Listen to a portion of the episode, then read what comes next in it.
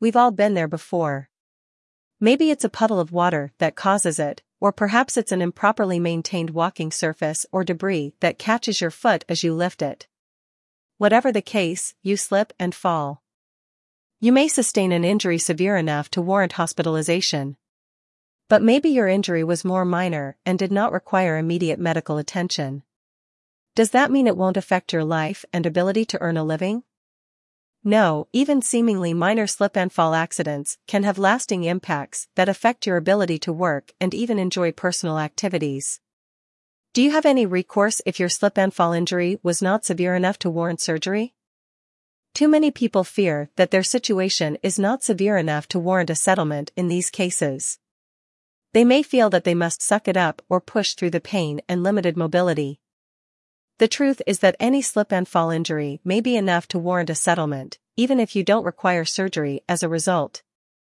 With the help of a skilled New York City slip and fall lawyer, you may be able to file a claim and negotiate for a settlement or seek other avenues of compensation for your expenses after your injury. If you have been injured in a slip and fall accident caused by another person's negligence, our attorneys at Kucher Law Group may be able to help. Schedule a consultation now at 929 274 8000 or fill out our online form. The reality of slip and fall accidents in the U.S. Slip and fall accidents account for 30% of all reported injuries in the U.S. annually. According to the National Floor Safety Institute, over 540,000 slip and fall accidents each year require hospitalization, and 20,000 lead to death. They are also the second most costly type of workers' compensation claim. However, tens of thousands of slip and fall accidents don't cause loss of life or catastrophic injury. Yours may leave you with a limp that lasts the rest of your life, or maybe a limited range of mobility in one of your arms. Whatever the case, a slip and fall accident can have a lasting, measurable, negative effect on your ability to work and your quality of life and not be severe enough to require surgery. Common injury types from slip and fall accidents. Every year, over a million people in the United States go to the emergency room because of a slip and fall accident. Injuries can range greatly from mild to severe and can affect almost any part of the body. Some of the most common injuries seen from slip and fall accidents include the following shoulder and neck injuries, sprains, spinal cord injuries, hip fractures. Broken bones. Soft tissue injuries. Traumatic brain injuries, TBI. Cuts and abrasions. While some of the injuries listed above will certainly require surgery, many will not.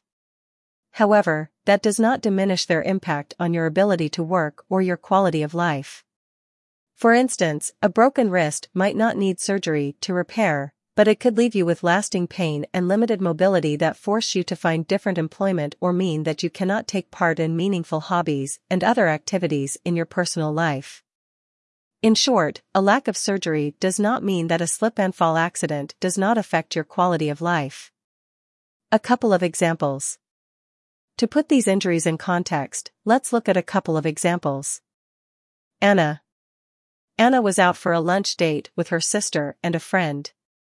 They were trying a new restaurant that had just opened in town, and everyone was excited about it.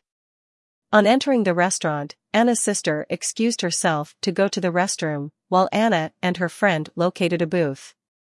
On reaching the booth, Anna's foot slid out from under her. In the dimly lit establishment, she did not see the piece of cucumber covered with oil and vinegar dressing just at the edge of the table. Her mouth collided with the table's corner, breaking a tooth and cutting her lip, and her knee struck the concrete floor. On arriving at the hospital afterward, Anna was found to have suffered a broken tooth, as well as a fractured kneecap. The tooth would require either a cap or a crown. The kneecap would require a splint for several weeks, which would limit Anna's mobility, as well as physical therapy afterward to help restore the knee's range of movement. What the x-ray at the hospital did not show was the strain placed on the ligaments in Anna's knee. Even after completing her physical therapy and taking several weeks off work, Anna cannot walk without physical discomfort. Steve. Steve was on his way home from work but had to stop to pick up food for dinner at the grocery store.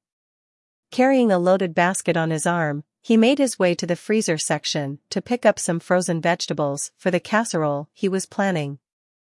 He didn't notice the puddle of water on the floor spreading out from the malfunctioning freezer unit. As soon as he stepped in it, his foot slid out from under him, sending Steve to the floor. Steve landed on his back. In the process, he injured his hip and his spine, and his head hit the concrete floor very hard.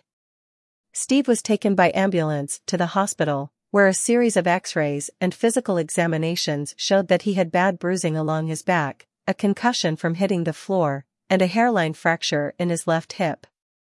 None of these injuries required surgery, but it took weeks of bed rest to heal his fractured hip, and even after several months, he still suffered from back pain related to the fall. He also suffers from memory loss due to the concussion and has lost months of pay from his job. That forced time off work has also put his family behind on their bills and they are now facing foreclosure on their mortgage.